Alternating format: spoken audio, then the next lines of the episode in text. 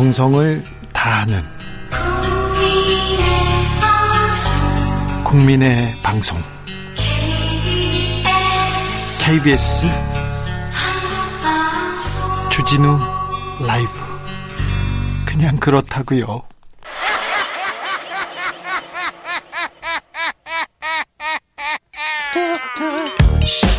발로 뛰는 기자, 탐구하는 기자, 세상의 질문을 마구 던지는 기자, 기자가 본 오늘의 세상, 기자들의 수다. 라이브 기자실을 찾은 오늘의 기자는 미디어 오늘 정철훈 기자입니다. 안녕하세요. 네, 안녕하세요. 네, 한 주간 어떻게 지내셨어요? 열심히 지냈습니다. 네, 잘 지냈다 해서 열심히로 지금 세 자로 늘었습니다. 네, 열심히 어떻게 지냈어요? 아, 오늘이 또 주진우 라이브 100회여가지고요. 네. 100회에 맞는 아이템을 뭘 준비해 갈까 고민하면서 네. 밤잠을 설쳤습니다. 착실하다. 범생이 기자입니다. 네.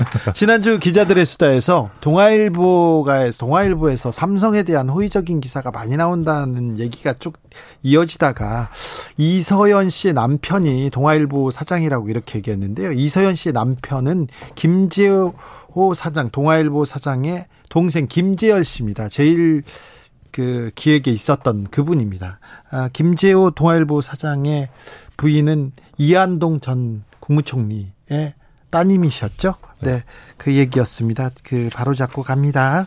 오늘은 어떤 소식 준비해 오셨어요? 네, MBN 가져와 봤는데요. MBN 이거 재판에 따라서 운명이 네. 갈립니다. 지금 법대로만 하면 MBN이 문을 닫아야 될 지경이죠? 예, 이미 1심 재판은 나왔는데요. 네? 최근에 나왔는데 이제 유죄가 나왔습니다. 네, 다 유죄 받았어요. 네, 전부 유죄였고요. 매경 미디어그룹 임원들 유죄 판결 나온 상황인데 네. 일단 방송법상으로 보면 이 방송사가 거짓이나 그 밖에 부정한 방법으로 승인을 얻었을 때 네. 방통위는 승인을 취소하거나 6개월 이내 업무 정지 또는 광고 중단을 명할 수 있는데요. 네.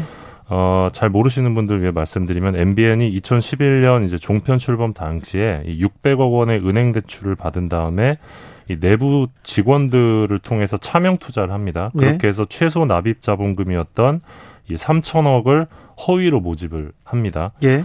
그래서 법 해석에 따르면 승인 취소가 가능한 상황입니다. 승인을 취소하거나 6개월 업무 정지, 6개월 예. 광고 중단을 명해야 돼요. 예, 맞습니다. 법대로면 지금 셋 중에 하나예요. 근데 법대로 하면 승인 취소가 맞는데 예. 자, 그래서요. 예. 방통위가 뭐라고 어떻게 한답니까? 예, 그리고 또 덧붙이면 MBN이 지금 이 차명 투자를 숨기기 위해서 거의 10년 동안 이 회계를 조작해왔기 때문에 예. 죄질이 굉장히 가볍지 않다 이렇게 볼 수 있고요. 재판에 나와서도 검찰 수사를 받는 그 MBN 임원들 그리고 재판에 나와서도 내가 했다 윗선은 아니다 하면서 맨 위에 회장만 말고 그 밑에 사람들은 거의 예. 처벌을 받았습니다. 예. 네, 맞습니다. 어쩔 수 없어. 죄질이 명확하고 죄가 예. 명확히 나와 있어서요. 예, 그래서 지금 방통위가 조만간에 이 MBN의 위법 행위에 대한 행정 처분을 내릴 예정인데요. 네? 말씀하신 대로 사안의 심각성을 고려하면 승인 취소 또는 6개월 이내 업무 정지 둘 중에 하나가 될 가능성이 높다고 봅니다. 네. 근데 지금 방통위가 10월 말에서 11월 초에 지금 MBN 재승인 심사에 나설 예정이거든요. 예. MBN이 11월 30일까지 또 재승인 기간이 남아있기 때문에 이 재승인 심사 전에 행정처분에 나설 것이다 이런 예상이 많은 상황입니다. 네. 뭐 이미 MBN 논란은 작년부터 불거졌기 때문에 이미 너무 행정처분이 늦은 것 아니냐 이런 지적도 있는데 뭐 어쨌든 지금 중요한 대목은 어떤 수위에 행정처분이 나오느냐 이 대목입니다. MBN은 아마 행정처분이 나오면 소송으로 가겠죠? 예, 바로 이제 행정소송 갈 것 같은데요. 그래서 지금 방통위에서도 이 여러 로펌을 통해서 법률 자문 받고 있는 걸로 알려졌습니다. 네. 예를 들면 처분을 하고 나면 바로 행정소송을 할 텐데 소송에 가서 이겨야 되니까 그런 자문을 받고 있는 것 같은데 MBN의 경우는 이제 소송에 가면 이미 유죄 판결이 난 사건이기 때문에 1심이긴 하지만 그리고 본인들도 지금 그 죄를 인정한 상황이어서 처분이 과도하다 이런 프레임으로 소송에 나설 것으로 보입니다. 지금 MBN도 소송을 준비하고 있는데 예. 죄는 맞고 잘못은 예. 했는데 예. 그렇다고 문을 닫으란 말이냐 이건 너무 심하다 이렇게 예 아마 그렇게 갈 것 같습니다. 할 거예요. 이걸로 예. 시간을 끌어서 다음 정권 때 어떻게 해보겠다 이런 작전이겠죠? 예, 방통위 내부에서는 지금 상황이 법률 검토 단계는 아니고 정무적 판단만 남았다라는 지적도 있는 상황입니다. 만약에 승인 취소 결정이 나면 어떻게 되는 겁니까, MBN은? 일단 곧바로 방송사가 문을 닫지는 않습니다. 네. 이 방송법에 따라 1년간 방송 유지 명령이 가능한데요. 이 기간 동안에 새 사업자를 선정하고 사업권을 이전하고 고용승계 절차 같은 게 이루어질 수 있습니다. 예? 그래서 언론계에서는 지금부터 이제 승인 취소를 전제로 해서 MBN 그 이후에 방송사를 가져갈 뭐 신문사나 기업의 이름이 지금 오르내리고 있는 상황이기도 한데요. 아, 그래요? 예, 뭐 그러니까 종편을 하고 싶어하는 뭐 언론사들의 이름이나 혹은 기업의 이름들이 지금 거론되고 있는데요. 뭐 아직까지는 뭐 썰에 불과한 상황입니다. 그래요? 네. MBN은 아무튼 소송으로 가서 시간을 끌겠다 이렇게 생각하겠죠? 예, 아마 그럴 것 같은데요. 그런데 이제 MBN으로서는 지금 어떤 행정처분을 받더라도 일정 정도의 경영 위기가 지금 예고된 상황이기 때문에 네. MBN 내부 직원들의 경우는 이를 빌미로 한 뭐 구조조정이나 뭐 정례고 같은 게 있지 않을까 뭐 그런 우려가 있는 상황입니다. 네. MBN 행정처분 이게 미치는 영향이 MBN 말고 채널 A는 TV조선은 앞으로 이어질 거거든요. 예. 그러니까 아무래도 이 종편 승인 당시 주주 구성 문제가 이 굉장히 핵심적인 당시 심사 사항이었는데 네, 그 MBN뿐만 아니라 다른 데도 다 그랬어 이렇게 할 거거든요. 예, 명백한 위법 행위가 발견됐기 때문에 일단은 이 건에 대해서 원칙적인 처분이 이루어지지 않으면 법 조항 자체가 무력화되기 때문에 네. 단호한 처분이 이루어져야 한다 이런 지적이 있고요. 예. 민주언론시민연합의 경우는 승인 취소를 지금 공개적으로 요구하고 있는 상황입니다. 네. 지금 이 건 이후에 뭐 TV조선이나 채널A나 말씀하신 것처럼 다른 종편에서도 이 주주 관련된 의혹 제기가 있었던 상황이기 때문에 다른 종편사의 주주 의혹도 검증해야 한다 이런 목소리도 높아질 가능성이 있습니다. 근데 지난번에 MBN 관련해서 이 문제 똑같은 문제가 제기됐는데 재승인 되지 않았나요? 예, 그게 그래서 이제 방통위 책임도 피할 수 없는 상황인데요. 그 2014년에 박근혜 정부 때입니다. 예. 이때 김상조 한성대 교수가 이끌던 이 종편 승인 검증 TF가 있었는데 네. 여기서 MBN의 주주 구성을 분석을 한 적이 있습니다. 네. 그때 이미 이 차명거래 의혹을 제기한 바가 있습니다. 그런데 당시 방통위가 그냥 재승인을 해줬습니다. 네. 2014년에도 해주고 2017년에도 해줬습니다. 네. 2017년에도 이제 박근혜 정부 말기였는데 방통위가 주주 구성 문제를 그러니까 충분히 문제 제기를 했음에도 언론단체 쪽에서 문제를 파악하지 못하고 두 차례 재승인해준 책임이 분명히 있기 때문에 이 부분에 대한 방통위 내부의 책임자 처분도 함께 이루어져야 한다 이런 지적도 있습니다. 그때는 그랬지만 이번엔 법원의 판결이 나왔어요. 그러니까 이제 피할 수 없어요 이렇게 하고 이제 결정을 하겠죠. 그러니까 이 부분이 되게 중요한 대목인 게 여기서 만약에 제대로 된 어떤 처분이 나오지 않으면 그러면 우리도 나중에 승인 신청할 때 그냥 뭐 적당히 이렇게 회계 조작해가지고 해도 뭐 승인 취소 안 되니까 할만하겠다 이렇게 법을 무시하는 사업자들이 나타날 수 있기 때문에 굉장히 좀 접근을 지금 정철훈 기자도 굉장히 중요한 언론계의 가장 중요한 이슈 중에 하나다 이게 핵심적인 문제라고 들고 오신 거잖아요. 이게 중요합니다. 삼성의 분식회계가 뭐 그럴 수도 있지 그렇게 생각하는 분들이 있는데 그렇게 하면 이제 교과서에서 경영학 교과서에서 분식회계에 대해서 가르쳐야 돼요. 자식한테 회사를 물려줄 때 재산을 물려줄 때 그러면 페이퍼 컴퍼니를 세워라. 그래서 두 회사를 합병시켜라. 그러면 된다는 길을 만들어주는 겁니다. 이거 언론사뿐만 아니라 다른 회사를 만들 때 최소한 얼마를 만들어야 돼. 자본금이 있어야 돼. 그런데 그 자본금을 다 거짓말로 만들었다고 생각해 보세요. 그러면 처음부터 잘못된 건데 MBN이나 언론사에서는 그거 대충 넘어가지 이렇게 넘어가지 뭉개기 그러니까 작전입니다. 방통위가 되게 신중하게 판단해야 되는 측면은 충분히 이해가 되는데요. 네. 이게 어쨌든 선례가 남는 것이기 때문에 네, 지켜보겠습니다. 네. 다른 데에서 볼 수 없죠? 저희가 계속 이 문제 다루겠습니다. 네. MBN 좀 고통스럽더라도 이게 사회 정의, 언론의 정의에 관한 문제이기 때문에 저희가 계속 다루겠습니다. 네. 다음 이야기로 넘어가 볼까요? 예, 장충기 문자에 등장했던 판사가 최근에 되게 중요한 강민구 판사? 예, 그렇습니다. 최근에 이 서울고법 민사 13부 재판장이 강민구 부장판사로 교체가 됐는데요. 예. 민사 13부는 언론 관련 항소심 재판을 총괄하는 곳으로 알려져 있습니다.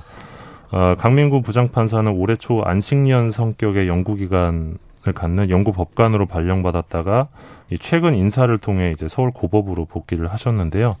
이 부산지방법원 법원장 출신으로 올해 초 인사를 두고 이제 조선일보 등에서 좌천성이다 이런 지적이 있었습니다. 네. 강민구 부장판사가 이제 세상에 알려진 거는 장충기 문자인데요. 그것도 제가 또 강민구 판사를 세상에 알린 건 제가 공익했죠. 예, 부산지방 법원장 시절이던 2016년 6월 7일에 장충기 삼성 미래전략실 사장에게 다음과 같은 문자 메시지를 보냈습니다. 네. 읽어보겠습니다. 잘 계시죠?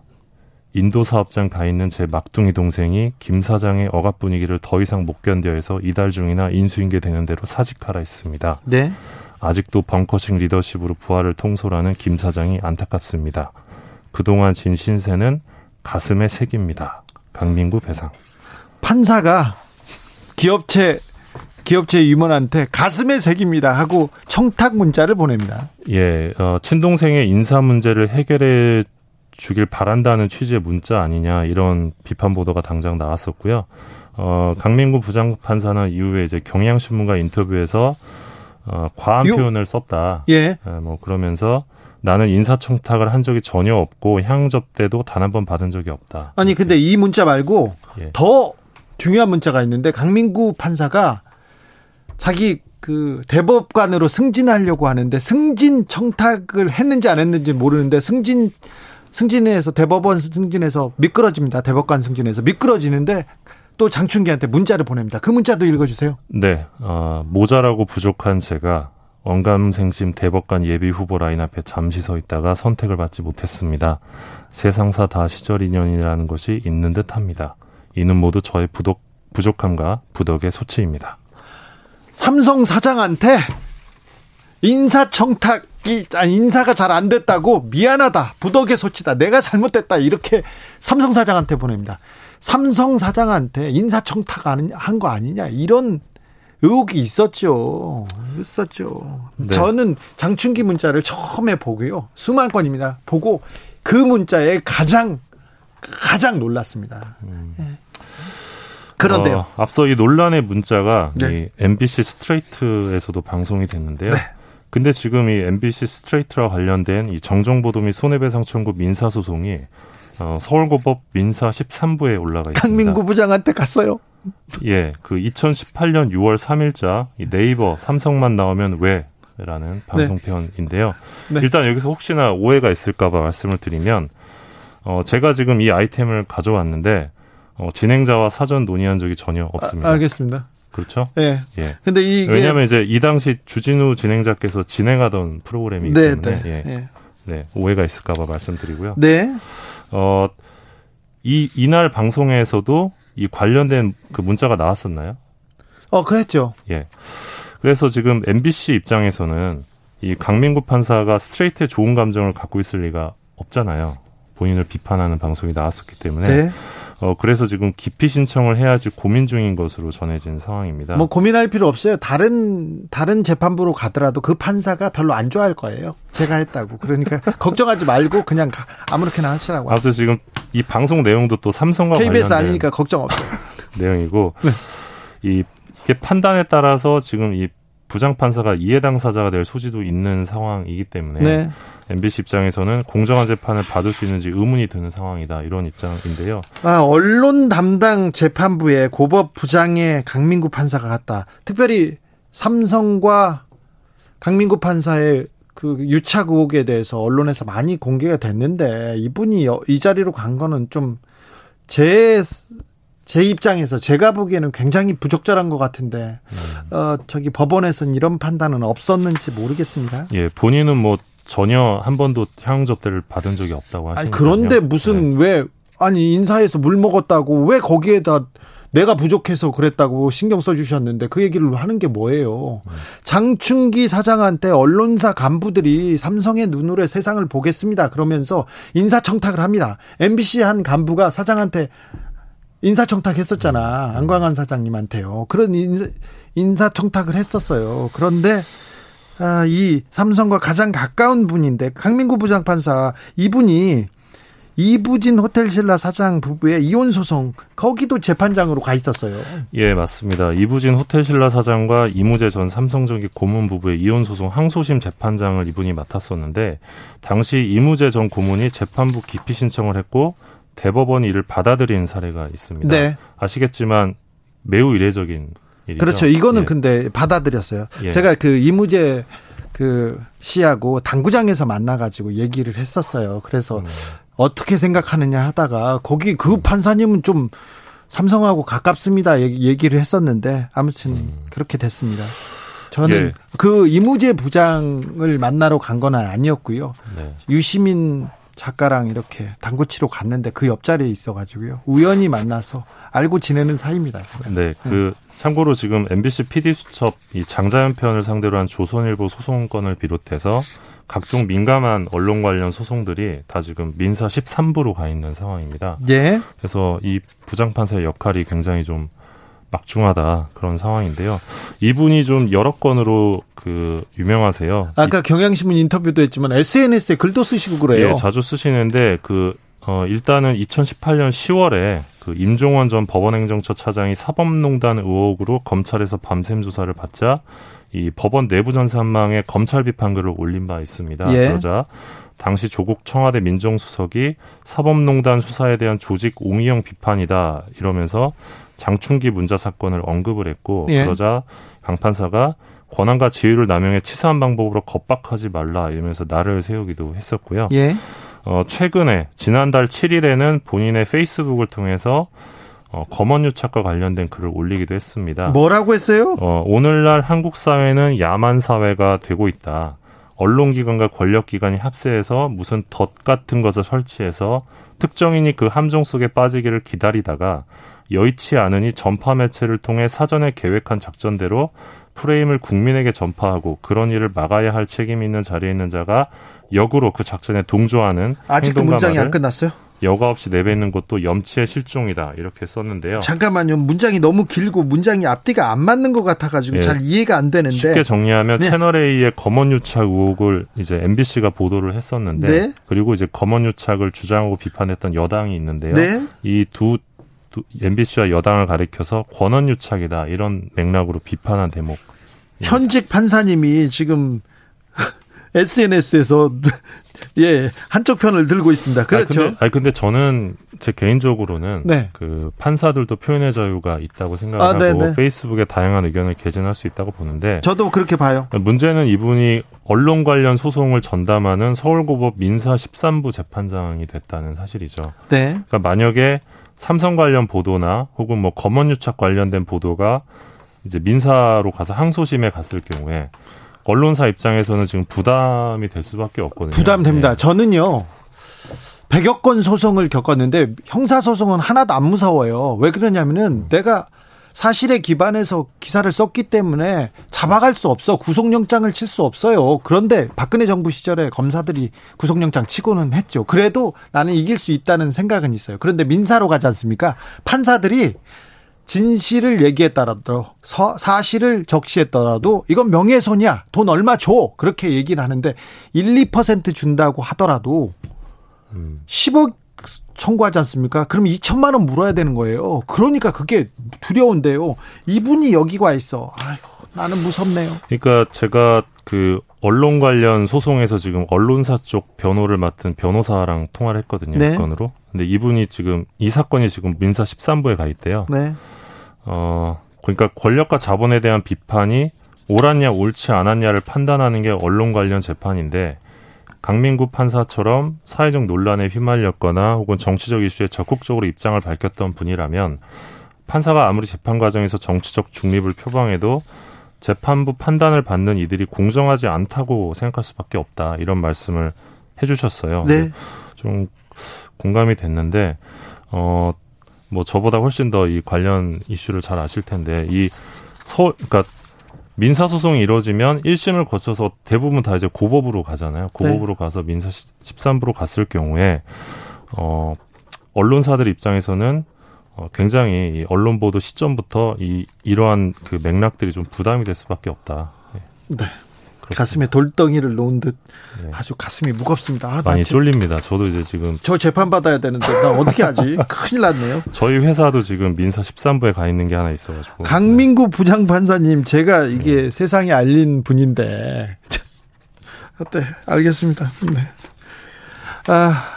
방금 들어온 속보 하나 전해드리겠습니다. 박영수 특별검사팀에서 이재용 삼성전자 부회장의 국정농단 사건 파기환송심 재판장 정준영 부장판사가 편향적이라면서 법관 기피 신청을 했어요. 신청했는데 그때도 받아들여지지 않았는데 한 번 더 신청을 했어요. 이거 너무 편향적이다. 이 정준영 부장판사가 이재용 부회장에게서 너무 온정어리게 재판이 편파적으로 진행된다고 이렇게 얘기를 했는데, 대법원에서 재판의 공정성을 의심할 만한 객관적인 사정이 보이지 않는다는 이유로 기각했습니다. 그러니까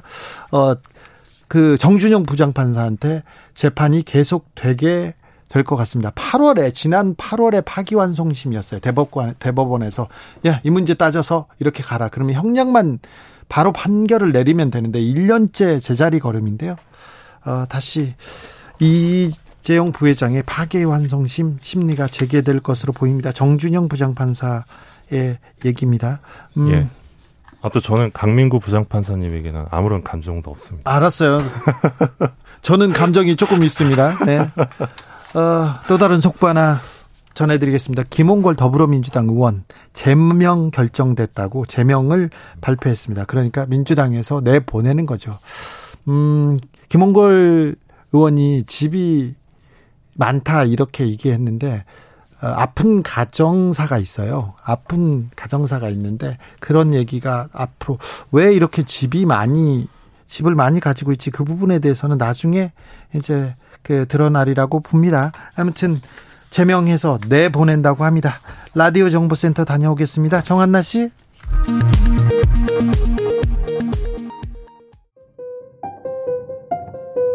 정치 피로, 사건 사고로 인한 피로, 고달픈 일상에서 오는 피로. 오늘 시사하셨습니까? 경험해보세요. 들은 날과 안 들은 날의 차이. 여러분의 피로를 날려줄 저녁 한 끼 시사. 추진우 라이브.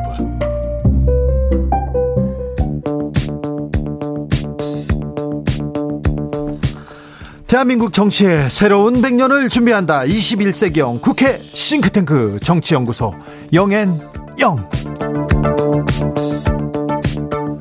21대 국회에 보내는 비대면 정치 컨설팅. 이번에 한 주 뜨겁게 그리고 고급스럽게 분석해 보겠습니다. 정치는 데이터다, 정치는 과학이다. 박시영 윈지코리아 컨설팅 대표, 안녕하세요. 네, 반갑습니다. 박시영입니다. 대표님이세요? 대표님이세요. 네. 대표님. 아니다, 정치는 촉이다, 감이다. 평론가계. 네. 대표 최영일 시사평론가, 어서 오세요. 네, 안녕하십니까. 한 주간 잘 지내셨습니까? 네, 잘 지냈습니다. 어떻게 보내셨어요?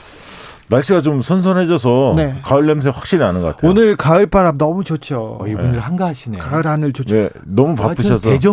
대정부 질문만 듣다가 끝났어요. 그거 계속 보면요. 네. 병원에 입원해야 돼요. 스트레스 받아서. 네, 그러니까 가끔 봐야 돼요. 그렇죠. 가끔 보고 주진우 라이브에서 영앤영에서 딱 정리되는 거, 그것만 보시면 돼요. 아이고, 영앤영만 들을 걸. 그렇죠. 그렇죠. 더 보면 머리 아파요. 이거 병 생깁니다. 맞아요. 자, 추미애 장관 얘기. 이거 많이 얘기해도 지지율 별로 걱정 없어. 별로 변동 없을 거야. 지난 시간에 영앤영에서 말씀하셨습니다. 맞아요. 그런데 이번 주에도 추미애로 시작해서 추미애로 끝났습니다. 다음 주도 그럴까요? 이제 거의 끝난 것 같아요. 왜냐하면 대정부 질의가 하이라이트였고 다음 주에는 사실은 이제 추경 문제 매듭을 제하거든요. 네. 주말 월요일 날은 매듭을 제합니다. 그러면 일요일 날 협상이 들어갈 것 같은데요. 그러고 나면 이제 검찰 수사가 아마 다음 주 정도 되면 끝나지 않겠어요? 상식적으로 추석 전에 발표를 할 것 같고. 뭔가 발표가 나오겠죠. 네, 발표가 나올 겁니다. 그리고 오늘 주호영 원내대표의 말을 주목할 필요가 있는데, 검찰 수사 결과에 대해서 못 믿겠다는 투로 말씀하셨어요. 벌써. 특임검사 얘기하면서 그거는 지금 검찰 수사는 법무부 장관의 눈치를 보고 있다, 이런 식으로 좀 이야기를 하면서 그 뒤를 지금 노리고 있거든요. 검찰 수사 결과가 만약에 무혐의가 나온다 하더라도 승복하지 않고 이 이슈를 끌고 가려고 하는데 쉽지는 않을 것 같아요. 왜냐하면 국민들이 이 의혹에 대해서 너무 많이 지켜봤고 네네. 만약에 검찰 수사 결과 이게 만약에 무혐의가 나온다면 이제 그만 좀 하자. 민생이 지금 어려운데 이런 목소리가 나오지 않을까 싶습니다. 아니 저는 좀 이게 아주 주관적인 얘기지만 화딱지가 난다 이런 표현이 있잖아요. 왜요? 화가 난 게 뭐냐면 이 첫날 추미애 장관 아들, 둘째 날, 셋째 날, 뭐 이제 이 국방부 장관 대기도 전에 청문회부터 네. 또 사과부터 하고 시작을 했는데 네. 어제 마지막 날 뭐가 등장하냐면 딸. 아들 하다 딸이 나옵니다. 딸까지 네. 나왔어요. 근데 이 딸이 정치자금법 위반 아니냐. 최영도 이제 국민의힘 의원이 질타를 하는데 내용을 가만히 보니까 2014년에서 15년 이 총액 21건 딸의 식당에서 소비한 돈이 252만 원. 네. 이게요. 19대 의원 시절이고요. 이거는 법무부 장관 아닐 때, 여당 당대표 아닐 때, 심지어 여당 의원도 아닐 때, 야당 의원일 때, 박근혜 정부 시절에 이때 딸의 이 저 가게에 가서 9개월 영업하고 문 닫은 집인데 네. 기자간담회 몇 번 하고 250만 원 썼다고 정치자금법으로 질타하면 이거 무슨 얘기가 되냐면 아들 관련 나올 게 없는 거다라는 얘기예요. 정답. 아들, 딸. 딸로 갔는데 네. 그게 몇 년 동안 쓴 250만 원이에요. 아니, 그것도 19대 국회 때. 아니, 그것도 6년 전에. 아니, 정치자금법을 알잖아요, 국회의원들이. 정치 후원금 어떻게 쓰는지 뻔히 알잖아요. 그러니까 이거 흠집 내려고 하는 건데 예를 들면 지인들 식당 가서 쓸 수 있습니다. 그 목적이 무슨 뭐 전문가들에 대한 의견 경청이라든가 의정 활동에 도움이 되는 행위라면 얼마든지 쓸 수 있습니다. 그다음에 지역구에서 아는 식당들 갈 수 있습니다. 네네. 거기서 어떤 이야기들이 나눌 필요가 있다면 의정에 도움이 된다. 그러나 무슨 개인 물품을 구입했다든가 맞아요. 이런 것이 이제 문제가 되는 맞아요, 건데 맞아요. 그것도 저는 액수를 안 봤어요. 20몇 번 갔는데 200 몇십만 원이야. 저는 굉장히 그렇게 비싸게 먹은 게 아니죠. 아니, 3만 원도 저는 이 부분, 20만 원도 먹었고. 이 부분에 대해서 추미애 장관 질타해야 된다고 생각합니다. 네네. 딸이 지금 가게 영업이 잘 안 되고 있는데. 팔아주질 네. 못한 거야 제대로? 아니 20몇 번 3만 원 5만 원도 네. 이렇게 팔았다면서요. 10만 원 20만 원. 네, 추미애 장관. 네.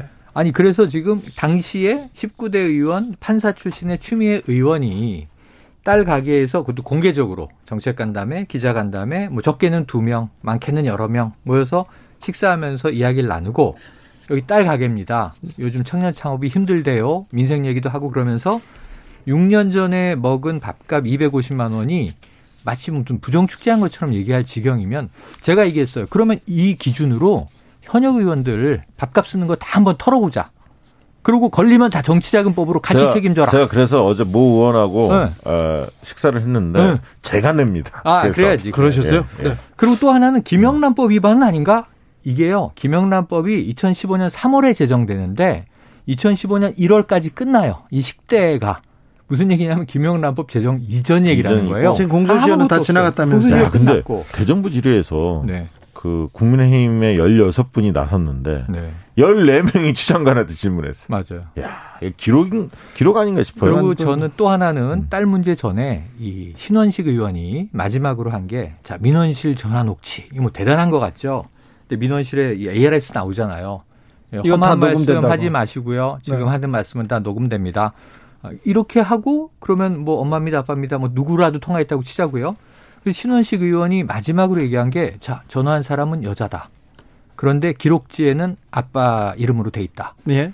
그럼 이건 뭐냐 하면 제보 받았다고 얘기를 했는데 자, 제보 통화한 사람이나 그 통화 내역을 확실히 알고 있는 사람이 제보했거나 경찰이 압수수색한 해당 원본 파일이 입수됐거나 근데 내용을 얘기를 못하면요. 어떤 사람이 그 상담원 당신이라고 치자고요. 3년 전에 내가 추미애 당시 의원으로부터 직접 전화를 받았는데 근데 그냥 여성입니다. 제보하고 끝납니까? 내용 다 갖고 있다는 얘기죠. 근데 그걸 못 밝히는 이유는 없는 거 아닌가, 내용이. 아니, 그리고 오늘 그 얘기까지 나왔잖아요. 그 남편분한테 물어봤다, 네. 수상관이. 네. 민원 뭐 이런 부탁 한 적이냐, 아니, 전화 한 적이냐, 일절 없다.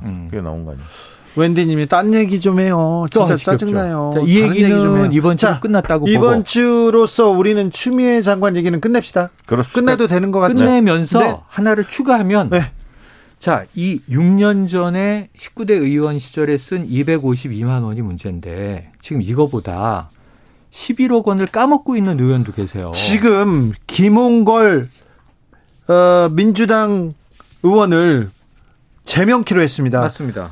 조금 전에 결정 나왔죠. 지금 근데 이 문제 김홍걸 의원도 나만 그랬냐, 나만 잘못했냐, 김홍걸도 그랬다 했던 분이 조수진 의원이고요. 아, 맞아요, 맞아요. 그리고 추미애 장관 딸 250만 원에 대해서 그 문제 제기한 분도 조수진 의원이에요. 그러니까 최영두 의원이 질문했지만 자료는 조수진 의원실인데 그 당시에 말이죠, 동아일보 기자였던 거잖아요. 네. 네. 그러니 지금 김홍걸이 제명됐으니까 지금 당연히 관심이 조수진으로 갈 수밖에 없는 거죠, 박시영 대표님. 그렇습니다. 그 얘기는 교통정보센터 다녀와서 이어가고 오겠습니다. 김하나 씨. 테이크아웃 시사 나왔습니다. 오늘도 하나 챙겨가세요. 주진우 라이브. 자, 김홍걸 의원 제명키로 했습니다. 이 문제 어떻게 보십니까, 대표님?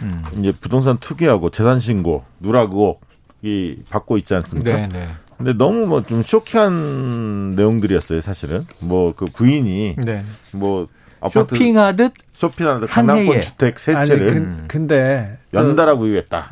집을 샀는데 쇼핑하듯 그 언론의 워딩. 문구가 워낙 이렇게 세죠. 국민들한테 이렇게 팍 갔어요. 맞아요. 이건 뭐 투기다. 이렇게 이제 판단할 수밖에 없게끔 만들어졌죠. 어쨌든 이 사안에 대해서 당이 윤리감찰반을 맞죠? 네, 글로 보내기로 했다가 구성을 해서 최기상 의원이 그 단장을 맡고 있었는데 조사도 하기 전에 그러니까 이거는 자료를 빨리 내라고 했죠. 자료 당연히 냈을 거고 그다음에 이제 그 불러서 자초지종이 들었겠죠. 그러니까 해명이 안 되니까 빠르게 결단한 겁니다. 이건 속전속결인데 되게 정당에서 기구를 만들어서 새롭게 기구를 신설해서 조사 대상을 정한 다음에 일주일 안에 한 2, 3일 만에 끝난 것 같아요. 한 2, 3일 전에. 한 이틀 됐어요. 이틀 된 것 같아요. 이렇게 빨리 제명 조치가 나온 것은 거의 보기 드문. 저는 처음 봤어요. 윤리감찰단 만들어졌다 엊그제. 그리고 두 명을 먼저 회부합니다. 그렇죠. 이상직 의원이 있고, 그리고 이제 김홍걸 의원이 있었는데, 첫 케이스로 이틀 만에 제명. 이거 굉장히 엄중한 결정인데, 무소속 의원이 되는 거예요. 그렇습니다. 자, 그런데 이제 말씀하신 대로 2016년에 6월에 한 채, 10월에 한 채, 12월에 한 채. 이건 좀 일반 국민들이 보기에는 놀라운 일이죠. 당시에는 각각 10억이 안 됐지만, 지금은 보통 약간 들쭉날쭉하지만 약 2배 정도 이제 가격이 올라 있는데, 분양권 하나가 튀어나왔는데 이걸 몰랐다. 이건 아내가 이제 따로 한 거다. 그리고 이걸 또 신고해야 되는지 몰랐다. 이건 좀 아무리 초선 의원이어도 해명이 안 나왔는데 문제는 아까 말씀하신 대로 왜 이 김홍걸 의원이 갑자기 급부상이 됐냐 하면 조수진 의원이 국민의힘에 먼저 11억 원의 문제가 생긴 거예요.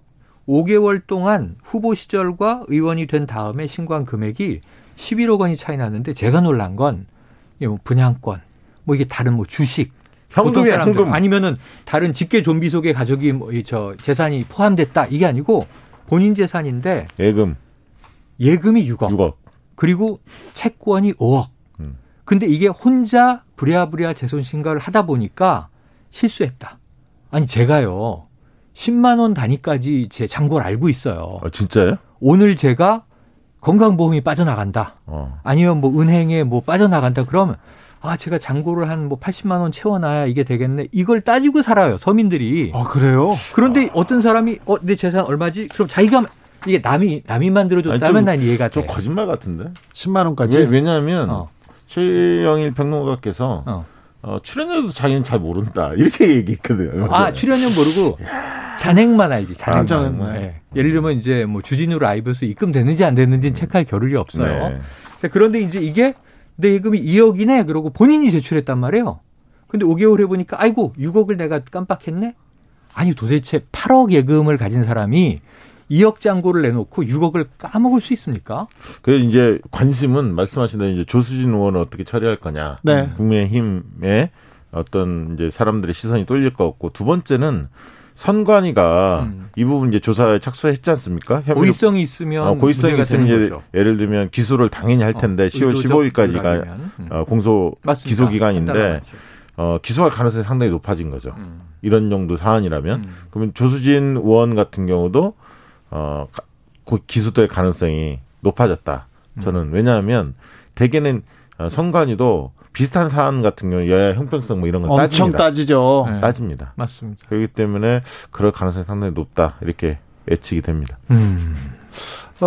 국민의힘에서도 어떻게 처리할 건지 보고, 저기는 부동산 투기 의혹이라고 볼 수도 있는데 오늘 국민의힘도 악재가 터졌어요. 오늘 한겨레 신문이 일면에서 박덕흠 의원 자신의 가족들이나 친지 일가들을 이용해서 그 공사에 약 1,000억 원에 달한 수주 의혹이 있다. 이렇게 세게 때리지 않았습니까? 사실 도덕적인 질타 말고 법적으로 이거 따져야 될 부분입니다. 조수진 의원도 그렇지만 박덕흠 의원은 이게 이해충돌하고 정확하게 맞아 떨어지지 않습니까? 이게 뇌물죄. 오늘 보도는 한 발 더 나가서 이해충돌이 아니고 제3자 뇌물을 의심해야 한다. 네, 그렇습니다. 가 이제 일반적인 시민사회가 취재. 그렇게 고발하겠다라고 나서고 있고요. 민주당에서 굉장히 빠르게 대처했는데 그 최인호 당 대변인이 의원직 사퇴를 촉구했습니다. 그래서 그런데 국민의힘에서는 좀 사건 경위를 좀 알아보겠다. 명확한 입장은 아직 낸 상태는 아니고요. 근데 다 중요하기는 한데, 뭐 의원들에 대한 윤리 문제, 법률적 문제 다 중요하긴 한데, 지금 이 한때 한동훈 현 검사장이 이 일개 법무부 장관이라는 표현을 썼어요. 네. 화제가 됐었죠. 네. 근데 이 일개 장관의 아들 휴가 문제라든가 이게 뭐 이 부정이 있었다면 문제죠. 그런데 이걸 이렇게 지금 털고 있는데 이 검찰이 결국 밝힐 상황이고 그다음에 이제 뭐 추가되는 게 없으니까 딸에 6년 전 252만 원 엄마가 딸 매출 올려준 것도 이게 이 부정이다 이렇게 얘기할 정도면 지금 11억 이런 건 훨씬 큰 거고요. 박덕흠 의원은 엄청난 금액 아닙니까? 1,000억인데 이게 보면은 검찰 수사도 하겠지만 또 이게 이제 커질 게 다음 달에 국정감사가 시작되거든요. 맞아요. 근데 이제 국정감사 시작하면 서울시부터 쭉 이제 국정감사도 들어가는데 피감기관이죠. 피감기관에 이 국토부 산하의 피감기관 중에 연루된 기관들이 굉장히 많다는 거예요. 도로공사도 마찬가지고. 네, 그러면 박덕흠 이슈는 계속 불거질 수밖에 없습니다. 그래서 이제 국민의힘이 이 문제 관련해서 골머리를 좀 앓게 됐습니다. 어떻게 조기 대처할 것인가. 지금 그런 면에서 이제 김홍걸 의원에 대한 아주 빠른 민주당의 조치는 굉장히 신속했다. 네. 이 국정감사 때 이게 공이 지금 이 대정부 질문 때 보니까 여기 여론조사 전문가는 여기 있고 저는 촉전문가인데 지금 이번 주에 14일부터 나흘 동안 여론조사 있는데 그 리얼미터 나온 걸 보니까요. 네네. 지금 한때는 크로스가 됐었는데 갤럽은 늘 말씀해 주신 대로 격차가 계속 여야가 있었고. 네. 근데 이번에 민주당은 상승하고. 대정부 질문 있는 내내 지금 이 국민의힘은 떨어져서 그게 왜 그러냐면 왜 국민의힘이 왜 떨어졌냐면 두 가지입니다. 하나는 제일 큰 것은 개천절 집회에 대해서 보수단체가 집회를 강행하려고 하지 않습니까? 맞아요. 이 부분에서 굉장히 미온적이에요. 국민의힘 측에서. 밀어달라고 호소는 드리는데 왜냐하면 거기 정신을. 당원들 참여한 사람들에 대해서 제명조치 안 하겠다는 거예요. 그 얘기는 참여하는 거에 대해서 우리 관여하지 않겠다 당원들이 굉장히 방관적으로 임하고 있거든. 그리고 김종인 비대위원장이 광복절 광화문 집회에 나간 사람을 3.1운동에 비유한 거 그게 국민들한테 좀 전 충격적이었어요. 엄청났죠. 그거는 뭐 유관순 누나하고 정광훈 목사하고 같은 동급으로 취급한 거니까. 아니 그래서 저는 지금 이 문제가 됐던 것 중에 또 추 장관 아들 관련해서 박성준 원내대변인이 안중근에 비유했다라고 굉장히 시끄러웠는데 그 내용을 보면 저도 군복무할 때 안중근 의사의 그 말을 수첩에 적어놨던 것 같아요. 아 그래요? 위국 헌신 군인 본분. 그런 말을 수첩에다 적어요? 아 그럼요. 저는 다른 거 썼는데 뭐라고 썼어요? 빨리 공개하세요. 저는 쪽팔리게 살지 말자. 그러다 친구에 나오는 조폭의 슬로건 아닙니까? 아니에요. 중학교 때 쓴 거예요. 아 그래요?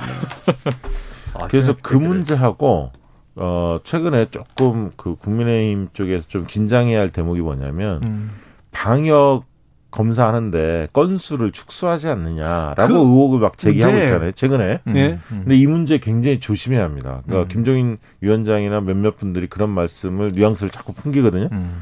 누구죠? 그 서초의 그 의원? 윤희숙 의원이요. 윤희숙 의원이 그런 말씀 하셨는데. 이거 일베 등 극우 커뮤니티에서 돌던 말인데 갑자기 정치권으로 또 왔어요. 맞아요. 그러니까 또다시 정광훈 목사가 이거 주장했던 내용이에요. 극우와 선을 긋는 줄 알았더니 오히려 더 굉장히 강한 존경심을 보이면서 그냥 조금만 밀어달라 이 정도 신용을 하다가 네. 사실은 결합을 끊지 못하는 모습을 보이고 있고 네. 지금 말씀하신 대로 이제는 이 방역의 과학에 대해서도 네. 이 정치 방역이라는 주장을 해오던 극우 커뮤니티의 논리를 끄집어내왔고 그다음에 또 하나는 오늘 아까 김홍걸 의원 제명 얘기를 했습니다만 지금 국민이 지켜보고 있는데 휴가 문제 뭐 딸 문제도 중요하겠지만 큰 거악들을 잘라내야 되는데 이 거대 정당들이 지금 이게 그동안 무소속 4인방 중에 한 명이 이제 복당이 됐죠. 네. 네. 복당. 그럼 이건 뭐냐면 결국 과거로 또 돌아가는 신호 아니냐. 아니, 저는 뭐 사실 권성동 네. 의원 복당은 잘한 거라고 봅니다. 저는 네. 개인적으로 국민의힘 입장에서는. 근데 이제 이거를 놓치면 안 되는데 컨설팅 해드리면 국민의힘은 예를 들면 이름을 바꿨잖아요. 새로. 통합당에서 국민의힘. 그런데 네, 네. 컨벤션 효과 지금 안 나타나고 있거든요. 안 나타나고 당 색깔도 바꿨는데 네, 안 나타나고. 당 지지율 오히려 정체 국면이거든요. 네. 그건 왜 그러냐면 아까 이제 그 개천절 문제도 있었고 일어났던 보수 그 구구 세력과 선을 못 끊는 거 과감하게 절연하지 못하는 문제도 있고 두 번째는 추장관 문제가 너무 이게 그 정치 공세가 심해지다 보니까 피로감이 형성이 됐는데 맞아요. 김종인식 혁신이 사라져버린 거예요. 그러니까 정강 정책을 뭔가 바꾸고 새롭게 뭔가 당을 바꾸겠다라고 의욕적으로 나섰는데 그 뒤에 추장관의 이 의혹에 총 공세를 하다 보니까 이 이슈만 남은 거야. 그러니까 과거랑 뭐가 다르지?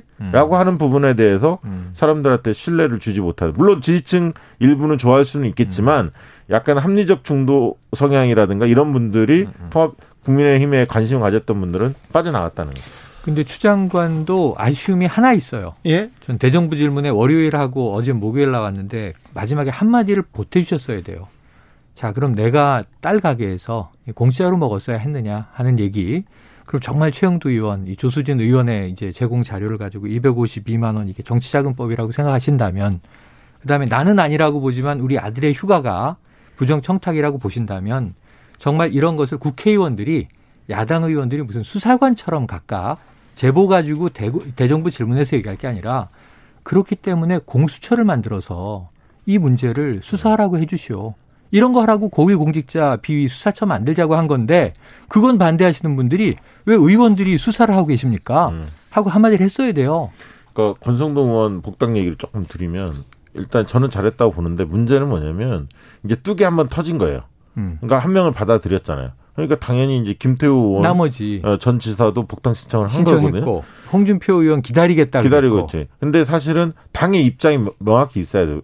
동지들 아닙니까? 네 분 다 그렇죠. 같은 소속이었잖아요. 그러면 입장이 있어야 돼. 일괄적으로 신청하라든가. 왜 되고 왜 안 되고. 그런데 지금 이제 권성동만 만약 의원만 받아들이고 김태우 의원은 안 받아들인다. 이러면 또 이제 말이 나올 거고 네. 김태우 의원까지만 받아들이는데. 예를 들면 홍준표 전 대표는 못 받아들이겠다. 이렇게 나오면 윤상현 의원도 있고. 윤상현 의원이야 사실은 이제 지금 송사 문제가 걸려 있기 때문에 맞아요. 10월 15일까지 지켜볼 겁니다. 근데 왜 우리 이은재 전 의원은 왜 안 받아주는 겁니까? 그거는 속상하네요. 그거. 거기는 네. 정광훈이 그 당시에 총선에 만들었던 정당. 맞아. 기독자유 가려고 했는데 기독자유 통일당으로 가려고 했는데 물심이 좀 깊어가지고 못 갔죠. 그러니까 그 부분이 있고 두 번째 원래 이분이 김종인 비대위원장은 굉장히 특수관계예요. 그래서 그분이 만들려고 했던 정당에 김종인 당시에 선대위원장 신분으로 그 당시 통합당에 참석을 합니다. 이은재 의원이 뭐 경제자유당, 경제 네네. 무슨 당을 만들었어요. 맞아요. 기억나시죠? 맞아요. 근데 김종인 위원장이 갑자기 다른 당에 선대위원장이 이은재 의원이 만든 정당에 참여를 합니다. 같이 사진도 찍고.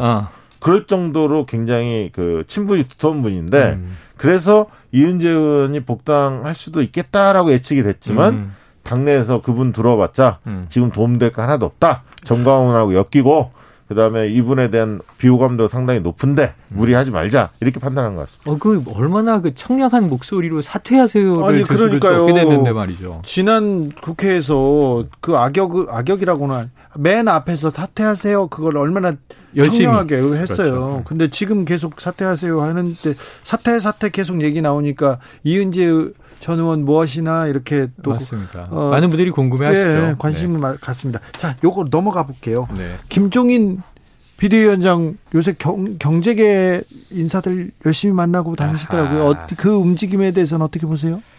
저는 이분은 경제 전문가고 네. 지금 이제 요즘 조금 이제 흥미로운 대목이 이런 얘기를 하셔가지고 물의를 빚었어요. 장제원 의원 내부에서도 네. 비판이 컸는데, 그러니까 이제 이번에 4차 추경 또 이 긴급 재난지원금 특히 통신비 2만 원 관련해서 뭐라 그러셨습니까? 이 국민이 이 정부의 돈에 맛을 너무 들이면 네. 떨어져 나가질 않는다 이런 취지의 발언을 해서 지금 장제원 의원은 같은 당의 의원인데 네. 국민이 무슨 기생충입니까? 이제 이런 얘기했고. 아니 그리고 지금 네. 국민들한테 돈을 주자고 한 거는 국민의힘도 주장하던 내용 아니에요? 아니 근데 그 대목에서 이해가 안 가는 게 언론의 태도입니다 사실. 만약에 그거를 민주당 쪽에 이낙연 당대표가 그런 말씀했으면 네. 끝났어요. 그러면 사퇴합니다. 사과해라, 해명하라. 사과가 아니라 사퇴하세요. 등등. 아니 그건 야당이 주장하는 거고 네. 언론이 그렇게 얘기는 못 하겠죠. 물론 언론 뭐 그렇게 할 수도 거예요. 있겠죠. 어쨌든 공식적인 입장을 밝혀라. 네. 이렇게 마이크를 들이댔을 겁니다. 그렇죠. 그런데 김종인 위원장이 그 말씀을 지금 했는데 공식적인 이야기를 들이대는 언론이 없어요. 대략 넘어가는 분위기. 이해가 되지 않습니까? 이게 편파적인 취재. 아니 그래서 오늘도 제가 모 방송에서 이제 이 토론이 있었는데 표현이 좀 과했습니다 이런 얘기를 해서 제가 이 표현의 문제가 아니에요. 잘 보세요. 그러니까 돈의 맛 떨어지지 않는다 이런 표현으로 정말 기생충 뭐 거머리처럼 표현한 게 문제라고 하는데 정부의 돈이 문제예요. 그러니까 이게 이 말하자면 사장이야 정치인이 국회가 그리고 국민들은 무슨 아르바이트야. 돈 주는 거 많은 건 우리가 결정해. 예? 국민으로 주는 대로 받아. 안 주면 안 받아. 정부의 돈이라는 건 국민의 돈이에요. 그렇죠. 국민이 주인이라면서요. 네. 국민이 지금 위급해서 지금 자금 풀어야 됩니다라는 게 여론이면. 아니 그분이 기본소득을 주장했던 분이시잖아요. 기본소득을 주장했고. 빵 먹을 자유를 달라. 경제민주화를 주장했고. 그런데 아니 돈의 맛 얘기를 하시면 발상 자체가 이 시그널이 안 맞잖아요. 참 이게 혼선입니다. 김세현 전 의원 부산시장 불출마 선언했습니다. 왜 그랬을까요? 그리고는 서병수, 박형준, 이현주, 장제원 부산시장 후보로 들썩들썩 거립니다. 어떻게 될까요? 뭐 저는 그렇게 봅니다. 그러니까 김세현 전 의원은 원래 이분이 무슨 이렇게 돌파력이 있는 스타일은 아니세요. 그리고 뭐 자리 욕심이 그렇게 강한 분은 아닌 것으로 듣고 있는데 그래서 지금은 나설 때가 아니라고 본인이 판단한 것 같고. 최근에 이제 김종인 비대위원장 뭐 하는 부분에 대해서도 그닥 뭐 이렇게 우호적인 느낌은 갖고 있지는 않은 것 같아요. 이제 지금 최근에 이제 거론되는 분들이 이제 서병수 전 시장 이런 분들이 거론이 되는데 서병수 전 시장은 시장 시절에 대한 평가가 있을 겁니다. 시민들이 어떻게 평가하는 이게 첫 번째 중요하고 두 번째는 오거돈 지금 전 시장한테 지난 선거에서 패했거든요. 패했던 장본인이 또 나오겠다? 여기에 대해서 이제 시민들이 어떻게 판단할지가 있고 이제 박형준 전 의원이죠. 전 의원이고 전 의원. 예. 이명박 정부 시절에 수석을 하셨죠. 예, 수석도 하셨고 통준 위원장을 최근에 했고. 예, 최근에 어쨌든 통합당 관련해서 네. 중시적인 역할을 하셨죠. 이분 같은 경우는 뭐 썰전도 나오고 상당히 이제 대중적 지명도는 맞습니다. 있는데 그 정치인들 내 평가는 그게 그닥 강하진 않은 것 같아요. 당내 지지도도 별로 없습니다. 당내 지지 기반이 그렇게 네. 높지는 않습니다. 그래서 그런데 이제 김종인 비대위원장과는 좀 가까울 수는 있죠. 그래서 이제 그 변수가 좀 있을 것 같고요. 그다음에 이제 주목되는 건 장제원 의원 아닌가 싶습니다. 왜 이현주 전 의원 빼세요? 글쎄요. 저는 장제원 약간 지금 눈빛이 흔들리는데요. 아니요. 전혀 흔들리지 않았고요. 장제원 의원 같은 경우는 대중적 지명도 분명히 있습니다. 아들 문제가 과거에 있었지만 근데 이제 각을 세우고 있잖아요. 김종인 비대위원장하고. 네. 공천권을 김종인 비대위원장이 갖고 있기 때문에 지지율에서 현격하게 앞서야 가능한데 문제는 지금 부산 내에서는 어쨌든 국민의힘이 지지세가 훨씬 높기 때문에 누구든 나와도 될 수 있다. 이런 어떤 착각을 가질 수도 있어요. 네. 그 생각이 맞을 수도 있고 한편에 착각일 수도 있습니다. 그렇죠. 그런 측면 때문에 장제원 의원의 공천주의가 쉽지 않을 수 있다. 부산, 서울은 시간이 있으니까 네. 전 지켜보도록 하겠습니다. 서울시장 후보 국민의힘 또렷하게 보이지 않습니다. 그 부분은 다음 시간에 살펴볼까요? 아직 촉이 안 오네요. 그런가요? 네. 감도 없습니까? 감도 없습니다. 데이터 안 나왔나요? 없습니다. 정치연구소 영앤영 최영일 박시영 감사합니다. 고맙습니다. 서태지의 테이크 5 들으면서 주진우 라이브 마무리하겠습니다. 주진우 라이브 100회 기념 수건 받으실 분 명단은 홈페이지 공지사항에서 확인하실 수 있습니다. 저는 내일 오후 5시 5분에 주진우 라이브 스페셜로 돌아옵니다. 지금까지 주진우였습니다.